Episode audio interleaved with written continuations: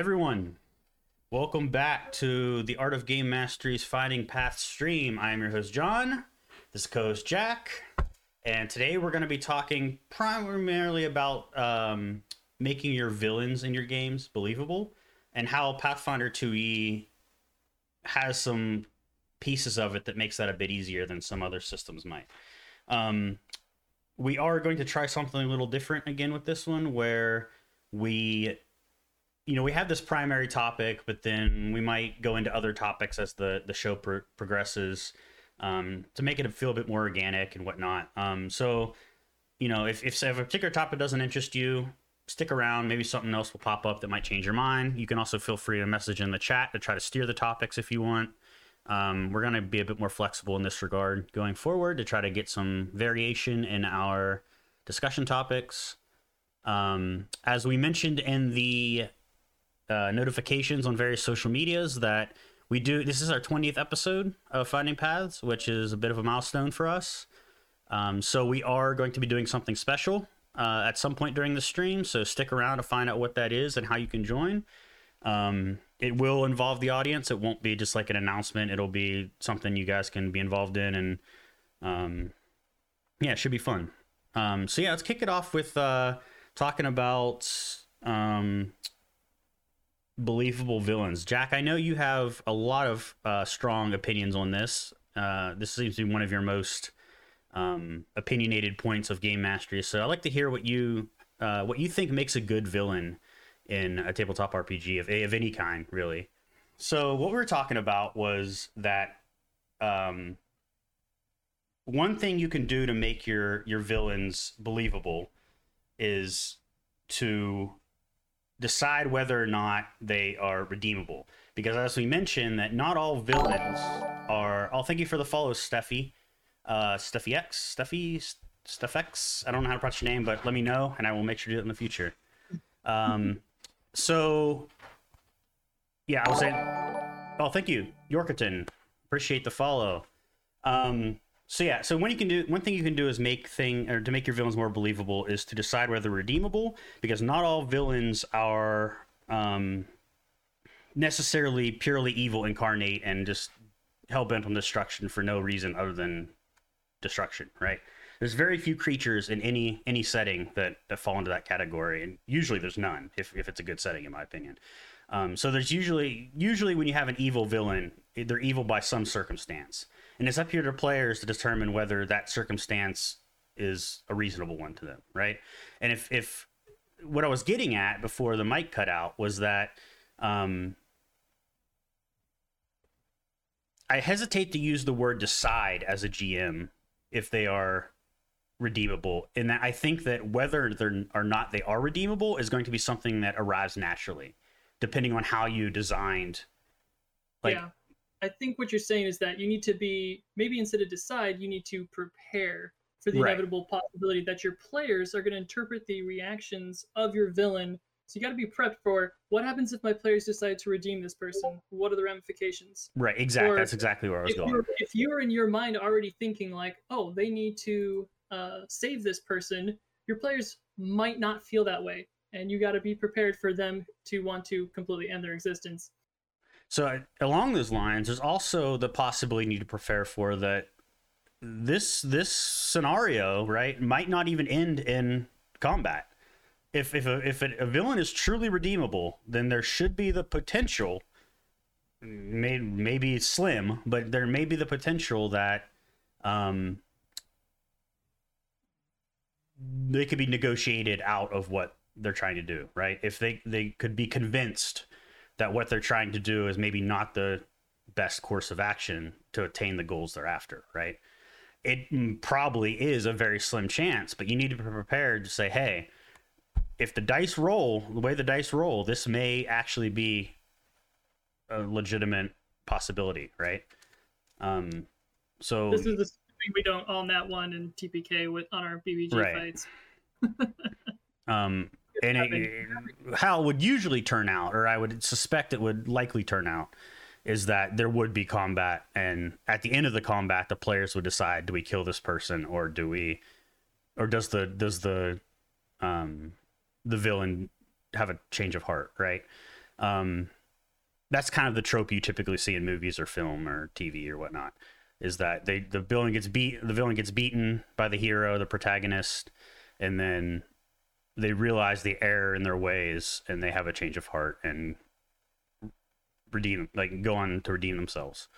Um, yeah, there's gonna be a couple dogs going in and out of the background. They're mm-hmm. kind of just doing their thing while we're while we're streaming. So, apologize if they start biting or bark or I mean uh, barking or playing or whatnot. They might interrupt the stream a bit. I apologize. It, it, it adds, it adds to the ambiance. well, I say that and they start barking.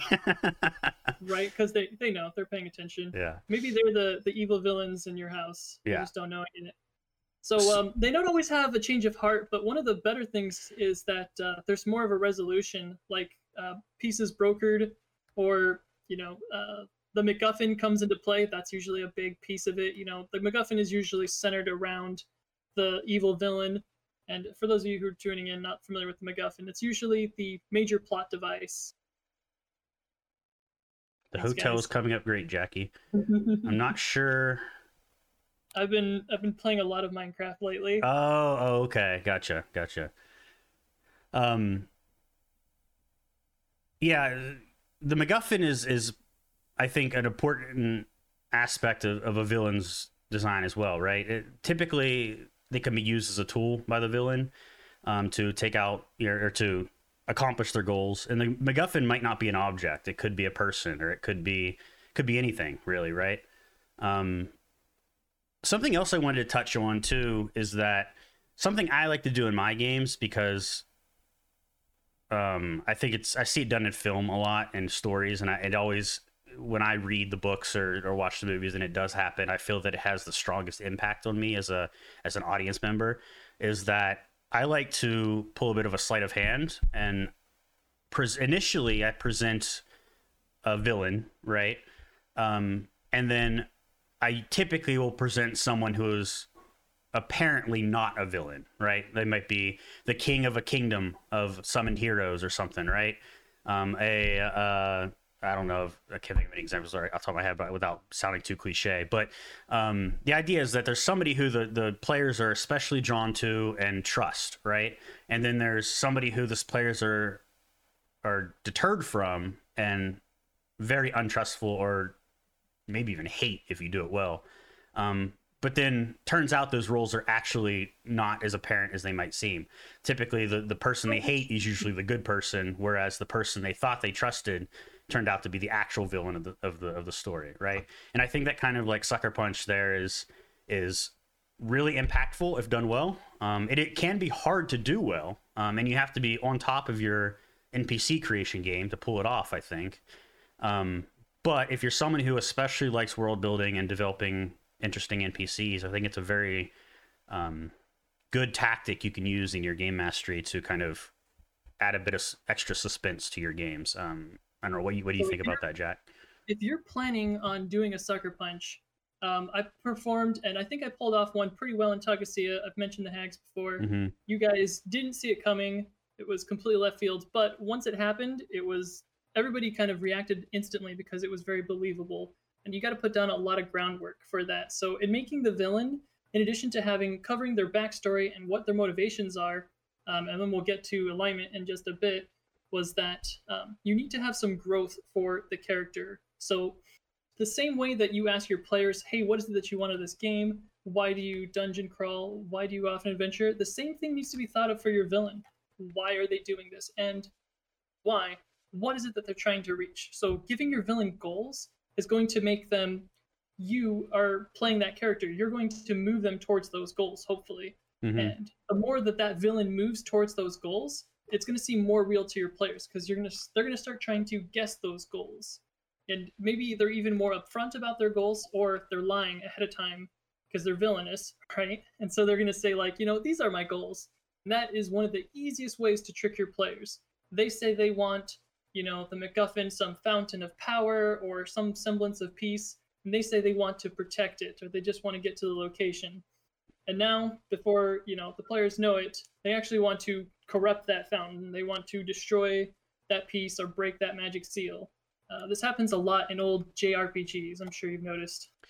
Yeah, popular, you know, genre in like Japanese light novels and anime and whatnot right now is the whole isekai thing, and a common trope in those. Um, and I, I like them, but I, f- I do fear that it's becoming this particular trope is becoming a bit too overused and too cliche, and I feel like it's gonna harm the cliche in the long run. But um, is that you know the, the hero or heroes are summoned from another world uh, by some kingdom uh, to fight the demon lord or the demon king and you know they're told as soon as they arrive the demon king's pure evil and they you know he's causing havoc among um, the other races of the world and he just needs to be killed to save everyone. And it turns out it's actually the opposite right? Like the demon king the demons in general were ostracized by the other people because maybe they were jealous of them for their power or whatnot. And it's it's more of like a genocide than a than a holy war right? Um, and it turns out the king of this kingdom is usually the one who you know is is plotting some evil device and it's, it's a trope that's very common in today's stories especially from japanese light novels that eventually turn into manga and animes um, so that's kind of like your stereotypical example of what we're talking about here and i do agree that it's very important that you come up with very um, uh, strong but also numerous motivations for uh, your your villain. But I think in some this is somewhere where Jack and I differ differ in our game mastering philosophy is that uh, if you recall from a previous stream, Jack mentioned that when when they are developing NPCs, just not necessarily villains, but just just general NPCs, they typically don't put a lot of uh, thought into them until a player will encounter them, and he they realize that okay, this is someone that players actually want to interact with. And I think this is because they typically run a more sandbox style adventure. Um, me, on the other hand, I will at least put, I will at least uh, create a number of things for any NPC I create, regardless of how important or non important they are. I probably won't go super in detail with those NPCs, but I will at least come up with motivations, personality traits, flaws, etc. for every single NPC I create. It's a bit more overhead, and if you're running a sandbox style game like Jack typically does, um, it's quite a lot of work, especially if you do a lot of your your design up front rather than piecemeal. Um, but it allows me to um, kind of string these threads a bit more uh, intricately, I think, and you know realize that okay i have this this uh, npc here or I'm, or I'm, designing this villain that has these uh, personality traits or motivations and i have this npc over here already kind of is in direct conflict with those maybe i should take this npc and kind of boost them up a notch right make them a little more important than i originally planned um, so there's it's kind of a, a, balancing act you need to play there um, but yeah i think that that's definitely good advice around NPC creation in general, not just villains. Absolutely. So, like, if you're running a, a Jon style of game, which is a, usually a bit more linear, um, investing your characters and putting all of the different coats of paint on them ahead of time, making them really, really shine up front. If that's your style of gameplay, it's going to be a lot easier for you to run those characters. Or if you're running a sandbox where you don't know generally like what direction your players are going to be traveling in, you kind of just do basic models. You know, you don't even fully render them and they're just some maybe some name and a location, some placeholders, and that's going to cover you. But for villains, take your time with that. That's why yeah. we're covering um, what to do and how to make your villains more believable. So I guess it's probably time to go into alignment since we wanted to talk about that. Yes. So everyone loves to do chaotic evil, and uh, the old 3.5 style of chaotic evil or chaotic stupid, as people like to call it, is just they do heinous evil acts because frivolously and at all times. And that's a lot of pop culture references where you see like inside the villain's lair where they're bonking each other on the head and you know people are begging for scraps uh, you can see this in like scar in the lion king when he's moving around with all of his jackals or um, you know, can you think of any other pop culture references where you see like in the villain's throne where they're just like mistreating their own like people um not off the top of my head honestly. You are chaotic neutral, Steffi. yeah, I was gonna say chaotic stupid is typically, at least today, t- used to describe chaotic neutral rather than chaotic evil, um, because it's typically the rogue who's going around wreaking havoc for no freaking reason and causing issues for everyone else in the party. And they typically, your typical new player rogue is just going to put chaotic neutral because it seems the most fun to them to play. Um, along alignments, though, I think it's important to note that in Pathfinder 2e, alignment actually has mechanical weight. Um, mm-hmm. And it's in 5e, there's a lot of, um, how should I say, dislike for alignment i think in the 5e community because yeah, they feel they, they, they feel it's it's a useless fluff that just gets in the way which i understand because in 5e unlike previous editions of dungeons and dragons alignment has zero mechanical weight. It has no reason to exist in the game except to influence the way you play your character which is fundamentally at odds with the way the lot a lot of people think that you should design a character um, so i can understand where but in pathfinder 2e you know what your alignment is actually has mechanical value in that um, there's a lot of spells or a lot of creatures uh, who are either resistant or immune to certain alignment damage or do or deal alignment damage who, that may or may not affect your character in different ways. So I think it's really important to consider that. Um, and I think Matt Colville in a recent video they did, actually I think it was actually a live stream they did. It's like a pre Arcadia hangout thing they did. Um, they did a they, he he mentioned that or somebody in the chat said, "What do you think?" Or I think alignment should just disappear. What do you think, or something like that? And Matt Colville said, "I, unlike most of the community, I'm probably a huge. I'm actually a huge proponent of alignment." Um, he mm-hmm. said, and he said, "I think that the reason that um, a lot of people dislike alignment because they misunderstand what alignment actually is." They, they think it's motivation, which it's not motivation, right? It's it's something very different, and I think that's lost in 5e. Um, and I think he, he brings up a valid point that I think these days alignment in fifth edition, because it has no mechanical weight and it's really just fluff at that point, has lost its meaning as a as a mechanical tool. Um, and I think Pathfinder 2e does a good job of preserving that without taking it completely overboard. Um, Aola said, was, wasn't that replaced by ideals and bonds? Um, in 5e, yes, you do have ideals and bonds, but that's still not really what alignment is, right? Alignment and, and what was that? It's only for players, though. The ideals and bonds are only in the creation for the players. It wasn't right. covered in any NPCs. It wasn't covered for any monsters. It was just kind of like a a way to be like, oh, there used to be an alignment, but now we're going to do this. It was it's a completely streamlined process.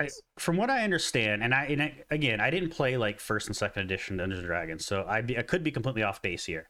But from what I understand, alignment was, was originally devised as a means of defining not the personality or the motivations of a, a, a character, right? Whether non-player or player. It was more devised to kind of how should I say this? Law and chaos, right, has a very specific meaning in these worlds, right? There are entire mm-hmm. planes of law and entire planes of chaos. And they aren't trying to put characters in a bucket. They're trying to say that these these characters lean in those directions and are acclimate or are um, trend to those particular those particular existences right? Like they're not saying that all orcs are evil or all orcs are chaotic, right? They're saying that the the ancestry orc the average orc tends to lean towards those directions, right?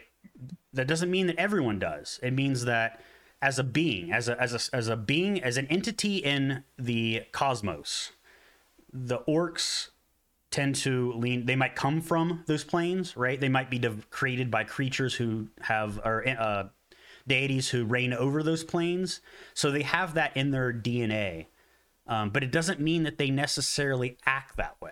It doesn't mean that their motivations are spawned that way right? Like just like yeah drow is a great example. Um, you know the typical drow if you look into the lore of the drow they're very evil creatures but there are not there are drow who are not you're you know completely evil. Like um, Drizzt is a perfect example.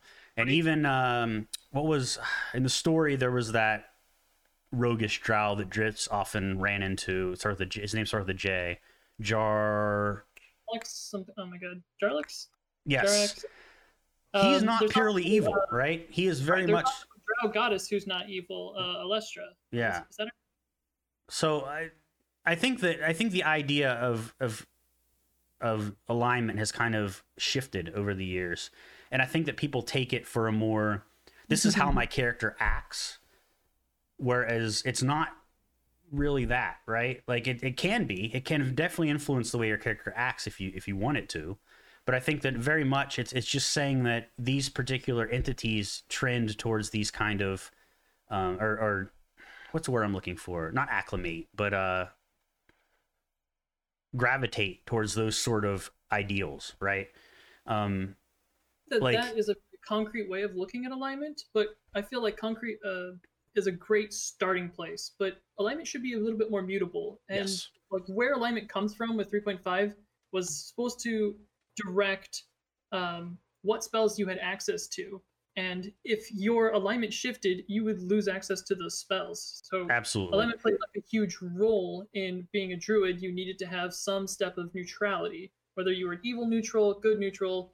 It didn't. It didn't particularly matter. So as long as you met the certain religious criteria, and it was kind of important because if you were on a plane of, say, negative energy or a plane of positive energy, you might be further steps away from your deity and have a further lower connection to them or a higher one.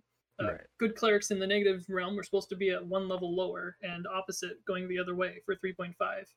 And they kind of did that away with Pathfinder, which is a shame because it felt like there was actually something, you know, concrete to having the alignment in the first place. But I think you and I both agree that if the player changes amidst the uh, the game that their alignment might shift. Yes, I don't think alignment needs to be static by any means. Um, and I think it probably should change. I I, I find it difficult to believe that any adventurer who goes through the trials and tribulations of a typical um, Good point. epic fantasy is going to stay the same as they were at the beginning throughout the entire time. Um, if if you're playing a game where that is you know presenting the right trials to your your players and has the suspense that you would expect out of a good story uh, i find I, I don't know how any character could reasonably stay the same um, could, not, could not change over time whether that's a change of heart a change of mind or they could easily be like a, a great character a great character arc could be one where the character is broken completely, right? Something very traumatic happens, and they they compl- something flips in their head, and all of a sudden, you know, it's not even like a gradual thing, right? It's like something flips and they become a completely different person, and that's not something that's com- is unusual in in a world or in a um a story engulfed yeah. in war and and you know despair, right? Like you, you, see it all the time, and I hate to use this analogy, but you see this all the time in like, uh, peop, you know, military servicemen who come back from from war, right? A lot of them suffer very traumatic experiences when they are, you know, in that environment, and as they come back, they're not the same people they used to be, and that's that's not very different than what you would expect in a typical, um, you know, adventure, right? these these characters are are deep are facing death every day of their life. Uh, they are going through trials that the typical person would never even dream of experiencing. Um, so I, I would say that most characters should probably experience some alignment shift over the course of their adventure. If, if I'm honest, let's say create, creator, creator Max says alignment is easily controversial. It's not just about changing though. You have to you have moments of weakness or unexpected behavior. A good guy might steal a piece of bread for a beggar if it's trivial to him. That's absolutely true. It's not like so much as like you do one thing and all of a sudden you're evil, right?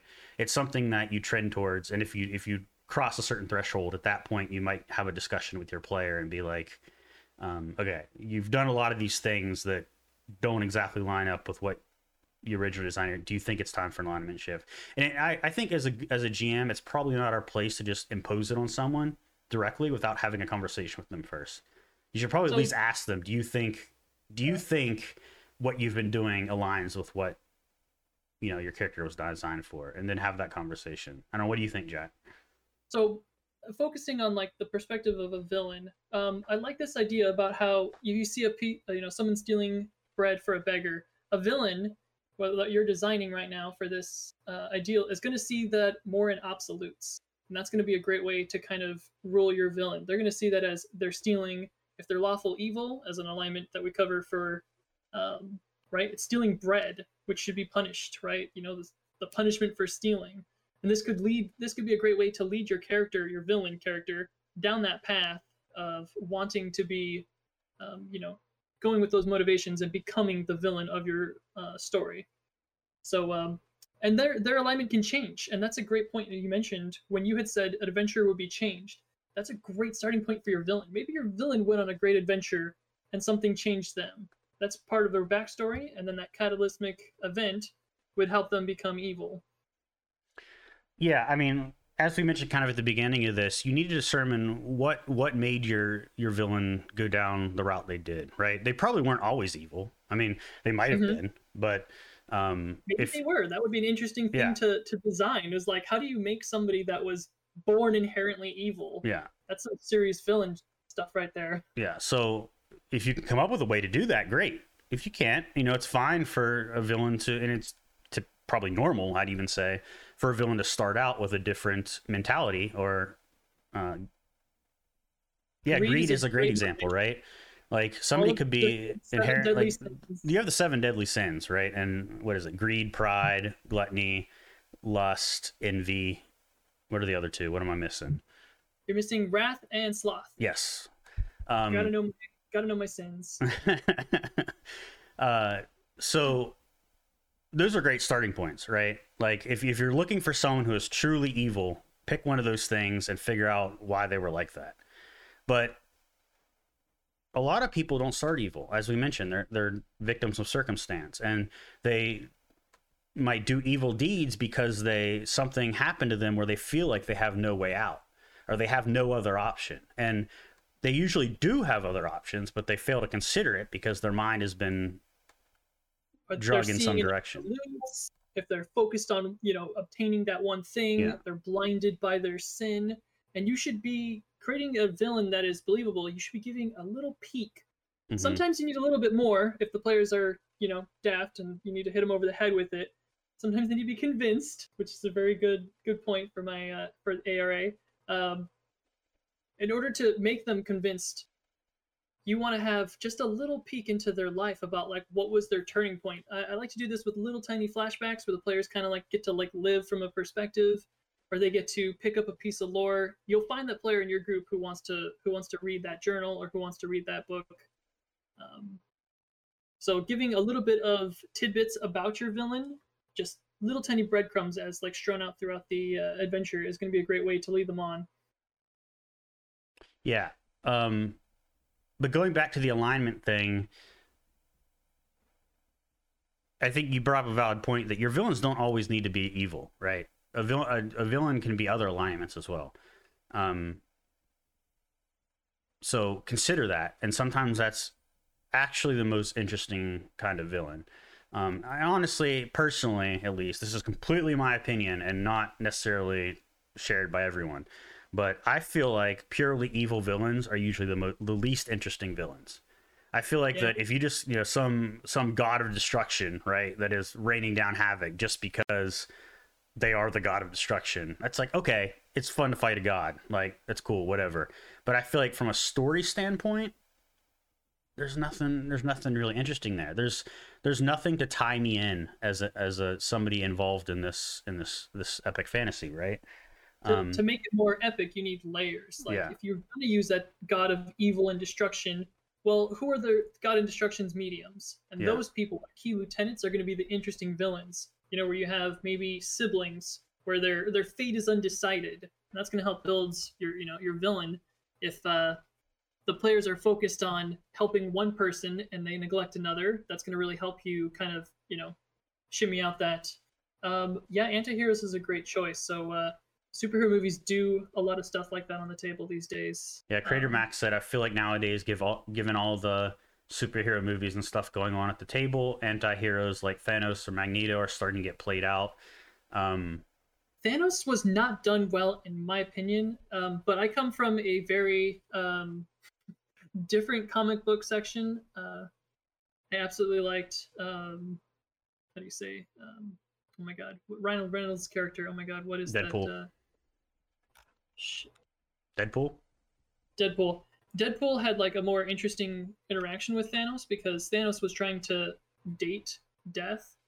And so he had Thanos had like a much better driving force for wanting to do what he did.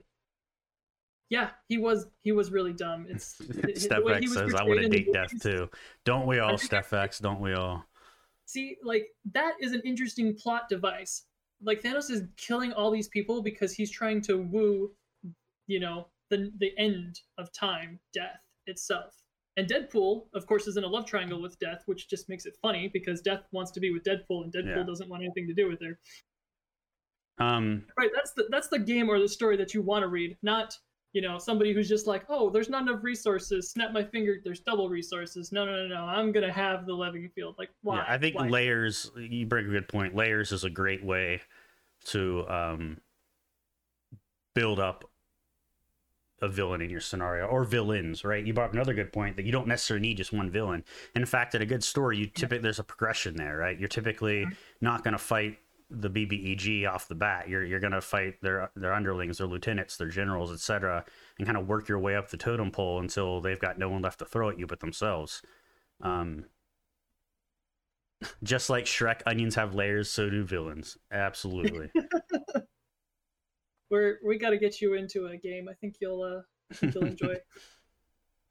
so what other? uh So we covered a little bit, tiny bit about lawful evil. Do you want me to cover more on that, Jon, or do you have a special alignment that you like for? Uh, um. For making so, villains?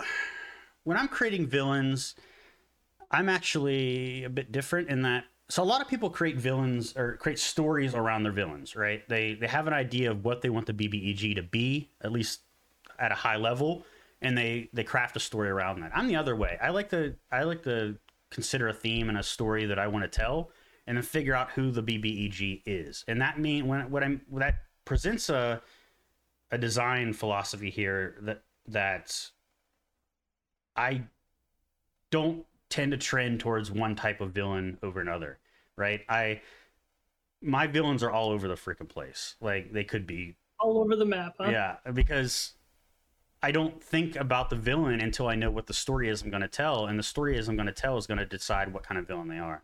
So I don't have one like particularly or particular alignment that I kind of trend towards. Um, I will say I typically trend towards the kind of sucker punch thing I mentioned earlier, in that um, I typically present the initial the villain initially as somebody who's like the epitome of good and um, typically someone perhaps at least affiliated with some kind of holiness, um, like a paladin or a king or a, a holy church of some sort, right? Um, but they normally don't end up that way by the time the scenario is over. Sneaky. Yeah, that white church looks so white. right? Like, um, so traditionally, I like to use chaos. I think chaos is probably my favorite component since uh, people get really hung up on good and evil and in a d&d pathfinder starfinder game it's really easy to get caught onto like what's good or bad and then there's chaos in the mix. So having a, a deity that is pure chaos and that is slowly corrupting things un- undoing law and undoing like society is a much bigger threat to both like it's good to have good and evil fighting in the midst and then there's chaos on the side who is just like yeah keep fighting the more you guys fight, the more you're undoing. And um, kind of having an, an unveiling of your BBEG can be a great point as well. So if your your big bad evil guy ends up being a deity of some sort, and like we said with the layers, use lieutenants who kind of represent their earthly interests. The reveal of that deity can be like, you know, a big part of the plot at the end, middle uh, middle end of the of the rising action of your sloppy chaos and tasteful chaos. I think Crater Max is totally um, right there. There's a big Crater difference Max, between be typical way more sloppy. Specific on that. What do you mean by sloppy chaos versus tasteful chaos? I don't want to put words in their mouths, but what I think they mean by that is that typically when you see players play chaotic creatures, it's it's kind of like just oh they're all over the place, right? Like the reason mm-hmm. they chose chaos is because they're like they don't really want to commit to any one direction. So they're like chaos is a way of saying that I can do whatever I like want and it makes sense. Or like uh like ADHD, you're saying like just Yeah, they're just you know, they're just they don't they don't want to commit to any one direction. So they want they want they think chaos is a way of saying I can do whatever I want and get away with it because it makes sense, right? Whereas some, something I was going to point out is that if I do create, um, you know, these these non mortal beings, like whether it's deities or elements or whatever, um, I typically trend towards chaotic or lawful. And when I do that, it's it's it's it's targeted chaos, right? It's not chaos as in like this is chaos. There's everything's going crazy, and I don't know what's going on. It's like it's chaos in that no, this is a creature from the chaotic from a chaotic plane, or this is a, a god mm-hmm. of chaos, and they are hell bent on wreaking havoc on this world, right? Um, it's it's more targeted in that nature. Base for uh, an Eldritch Core is a good base for BBEG. Yeah. Um, I think. Um, do we want to continue on about alignment, or do we want to cover something else? Um, I think before we move on to something else, I do want to uh, bring up what our little special um, thing is for today. Yes, we are going to do a giveaway um, for anyone in the chat right now. Um, so what we're the way you're going to enter this when I start it. This is our first time doing this, so if there's any technical issues, I apologize ahead of time as I figure Just them out. Jon if there's any yeah, blame me if there's something that goes wrong because I was the one trying to figure this out last night.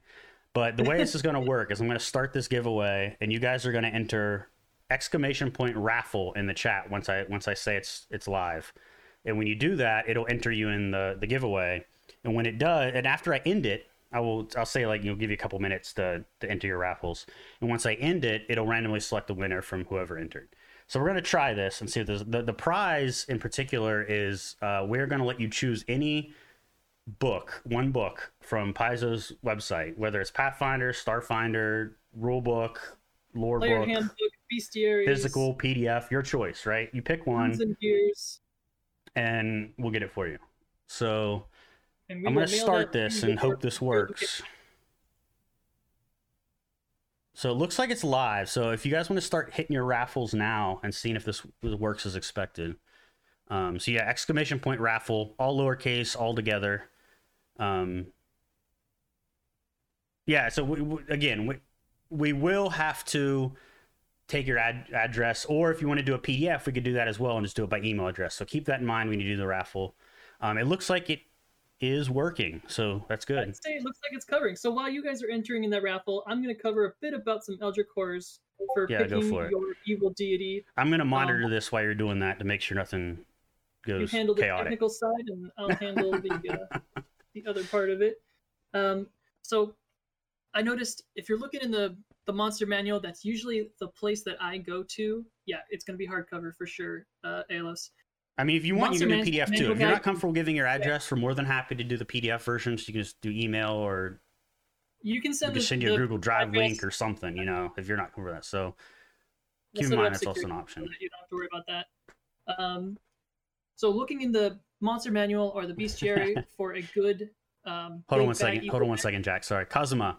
Um, I don't know if you were in here previously when we mentioned it, but um, we are doing a giveaway uh, of any any book, physical or PDF of your choice from Paizo's website.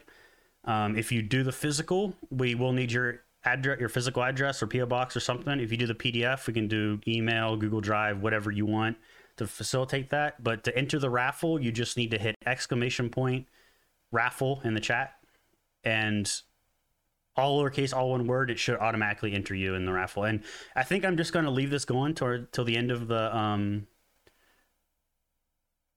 till the end of the stream, and at the, towards the end of the stream, we'll we'll pick the winner, and yeah, we'll go from there. We'll have like another ten minutes of yeah. the raffle, so uh, hit your guys' friends up if you guys want them to uh, have a chance to win the free. And I'm just right on. So I usually go into the monster manual or the bestiary, and I'm looking for a big bad evil guy. When I throw up a campaign, especially if you're doing one shots and you're not following the module, um, so you flip through the monster manual and you're going to find some perfect examples of what you want for big bad evil guys. And I feel like Paizo and Wizards are missing out on this uh, this key usage right here because I've seen this advice given to other people, and it was given to me probably some 20 years ago when someone said you're making a new game, and I was like, "Thank you for the follow, Creator Max. We appreciate it." thank you for the follow. Um, they had told me, you know, just crack open that book and see, look at the art and decide, decide what looks, you know, best for running a big bad evil guy. And I opened up the book, you know, just barely to the first page back in the 3.5 manual, and I looked at an aboleth, and I was like, perfect. I know what I want for my my big bad evil guy. I looked at that thing and I was like, that thing is hideous. It's demonstrable. So when you're looking for um, running a big bad evil guy, if you're running a sh- uh, like a one shot or a small game, sometimes it's something simple as pick a vampire and you you know look at uh, Curse of Strahd, how they take one particular bad evil guy and they make him. You're not. I, I, okay, I'm not saying that you're bad guy, but you're bad guy. Insert meme here, right? BBG, BBEGs have feelings too, Jack. I'm so sorry. I'm not saying that you're bad at being evil. You're good at being evil. You're like the evilest of evil. So um, sometimes, you know, uh, you look at the, uh, some good pop culture references and you've got the mummy. Mummies make great uh, BBGs. They've got spell casting, they've got layers. Um, liches, perfect example. We just covered a bunch of undead from our previous episode. Um, so some of the ones that are a little more um, out of the uh, you know left field, out of the box, people usually look at dragons to run theirs. Look at some of the elder creatures that are inspired by H.P. Lovecraft. Uh, I think that I mean, there's an entire game called Cthulhu for that reason, because people like those kind of creatures. Um, but if you're looking for a realistic villain, you can just go to your favorite movie and uh, pull from villains from there. Uh, great GMs definitely steal. So uh, one of my favorite villains by far is Jafar. He is classically evil, uh, lawful evil. He uses the laws to kind of um, twist and um, take from people by you know putting them in prison. Do you want to read that? By far is Jafar. Why? Do, what an iconic pun. Where's D and D Dad when you need him? Oh man, what happened to D and D Dad? Come back. Um, How do I make a villain out of the Breakfast Bunch? That's interesting. Breakfast Bunch. Do I know Breakfast Bunch off the top of my head? It's the movie from I think it was the eighties. I think when it came out. That's the like where they do like the iconic. No, that's the Breakfast Club. Oh yeah, I'm thinking of the Breakfast. So what is the Breakfast Brunch? Breakfast Bunch. Um, yeah, the breakfast. Uh, I mean, if you want to make the villains from the Breakfast Club, I mean, you've got a whole party right there. Yeah, that would be uh, that would be a great coterie uh, for you know a bad evil guys, especially if you have the their principal as like you know their their deity, their leader, their god. Yeah, I mean, never never shy, especially if you're a new GM, never shy away from taking a villain or an idea from some other form of media and slapping a fresh coat of paint on it and calling it something else, right? Um, I think even even if your players figure it out, they usually, uh, at least in my experience, usually understanding enough to go along with it, and they don't particularly care. Um, as long as the story you build around it is still good, I don't see a problem with it personally. What do you think, Jack? Yeah, I'm still looking at this breakfast bunch. what is it? What's breakfast brunch or bunch? I keep saying brunch. okay, apparently it's. I think it's a spin-off off of the Breakfast Club and like a TV series. Okay, is it is it newer or is it also old? No, I I'm I'll I'm gonna yeah look at that later. Okay, a detention. I'm gonna have to okay, investigate so this because I've never heard of this before. Layer, all right, so and the players keep leaving detention to get back to town. And when they get into detention that's where they have to you know survive skill checks. They have to defeat the bullies inside the detention area. And the big bad evil one is you know can either be like a super bully who got held back from a grade behind or it's going to be the principal you know like or maybe the mean teacher like the fletcher. Career Max said, "If I get taken to court over copyright infringement, I can now say Art of Game Mastery said it too." Exactly that, that's the beauty about playing tabletop RPGs is that it's your game. You can make it anything you want, and any likeness is completely coincidental. As long as you're not publishing something, who cares? don't, Steal don't all publish. the way. Less work for you in the end. I mean, and if you are going to pull from something, use something open source. H.P. Lovecraft is over 70 years old. That's why uh, games like Blizzard pull from it very heavily because it's just you know free source material for them basically just don't steal any bread right I wanted to hear about this bread meme later because it's it's apparently something that's the bread's over my head apparently. Uh. Um. So we are running up on time, and I do want to resolve this uh this uh, raffle before we do close out because um, we do have something else to i do i personally have something else to announce um, at the end of this so i want to make sure you have time for that. Um, so we are going to close entries so if you haven't gotten it, your entry in yet i apologize but it is what it is. Um, and we are going to pick the winner here. Let's see who the lucky person is. Can't win if you don't play. Oh my kazuma God. 420 Kazkun. welcome or not welcome but congratulations You've been here before. so we will we will get a hold Indeed. of you in Discord um, after this stream and figure out what you want, how you want to deliver it, etc., and make that make that happen. Um, hopefully, we'll do more of these in the future. Uh, seem to you guys seem to like it, so be fun. Um, I also want to say that, as we mentioned in previous videos, we are going to start playing around with potentially um, trying out YouTube streaming uh, instead of Twitch. I don't know if it's going to happen or not, but we want to experiment with it. Um, rather than just try out a, a Finding Paths stream with it, instead, I'm going to um, try to do a YouTube stream. Uh, you should make your chat screen. Okay, yeah, yeah. I just realized that that um, normally we don't get this many chat messages, so it hasn't been a problem. But yeah, I think you're right, Steph X, that we should make the the chat thing smaller so it doesn't cover up our cameras. Um, as a computer programmer, you'll figure yeah, I'll figure it out. Um, so technical... I am going to attempt to do a YouTube stream later this evening, probably in the next hour or two, um, where I am going to just kind of casually talk about some things I'm doing to prep for Shifting Sands, which is the West Marches game that I run. Um, I don't know if it's going to work or not because I enabled streaming last night for YouTube, and it said that um, it said that I need to wait 24 hours for it to be enabled or something. So I don't know what that's about. It seems really odd to me. Uh, my uh, my personal account could just do it, no questions asked. So I don't know what the deal is there. So hopefully it's been it'll be at 24 hours in like a couple hours now since I I did it yesterday. So we'll see if it works. If not, I'll have to do some research or ping Google support, which is always a fun time to figure that out. But um, also, uh, Jack and I have polished the turd. Not turd. It's, it's actually pretty good.